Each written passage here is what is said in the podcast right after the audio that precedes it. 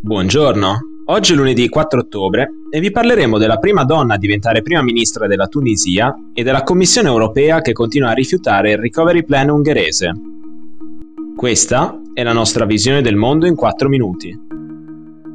Per la prima volta nella sua storia, la Tunisia avrà una prima ministra. La scorsa settimana il presidente del paese, Kais Said, ha dato l'incarico di formare un governo nel minor tempo possibile a Najla Bouden, Boudin, che non ha mai ricoperto altre cariche politiche, è una docente di scienze geologiche dell'Università di Tunisi e responsabile dell'attuazione del programma della Banca Mondiale presso il Ministero dell'Istruzione tunisino. La decisione di Said arriva dopo diversi mesi di tensione. Il 25 luglio scorso, il presidente ha infatti sostituito il primo ministro Hichem Meshishi, sospeso il Parlamento e concentrato su di sé il potere legislativo e giudiziario, in un discorso al paese, Said si era giustificato parlando di situazione insostenibile a causa di mesi di stallo istituzionale e proteste dovute alla cattiva gestione dell'emergenza pandemica, alla corruzione della classe politica e alla sua incapacità di mettere in campo riforme economiche e sociali concrete.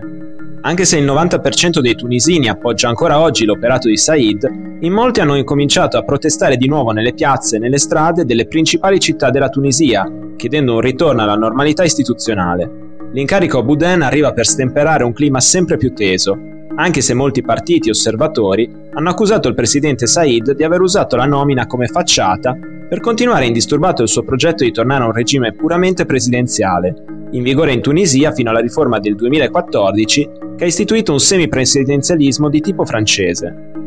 Dato che il Parlamento è congelato, il futuro governo di Boudin non ha ricevuto il voto di fiducia come da prassi e ha giurato direttamente in una cerimonia davanti al capo dello Stato. Ora restano i dubbi sulla reale autonomia del nuovo esecutivo, dato che il potere legislativo, esecutivo e giudiziario della Tunisia restano ancora saldamente nelle mani del presidente Said. Continua lo stallo tra Commissione europea e Ungheria sull'approvazione del recovery plan presentato da Budapest. Il governo del primo ministro Viktor Orban ha infatti richiesto finanziamenti dal Recovery Fund per un totale di 7,2 miliardi di euro.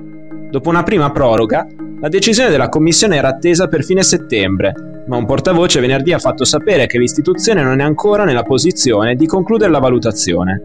Il governo di Orban, in vista delle elezioni in Ungheria dell'anno prossimo, ha colto al volo l'occasione per tornare su uno dei suoi cavalli di battaglia elettorali e ribadire l'attacco dell'Europa matrigna ai valori ungheresi.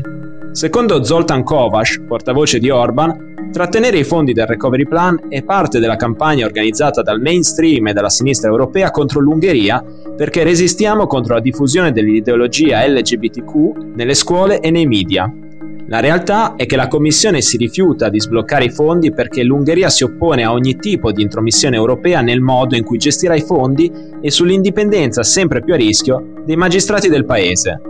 La Commissione ha infatti richiesto a Budapest una riforma del sistema di appalti pubblici, maggiore trasparenza negli atti amministrativi e giudiziari e l'adesione dell'Ungheria al database Aracne, il sistema informatico europeo di valutazione del rischio in cui vengono registrati tutti i beneficiari dei fondi europei. Tutte richieste che Orban ha rispedito al mittente, forse sperando in uno scontro che da anni fa la sua fortuna alle urne.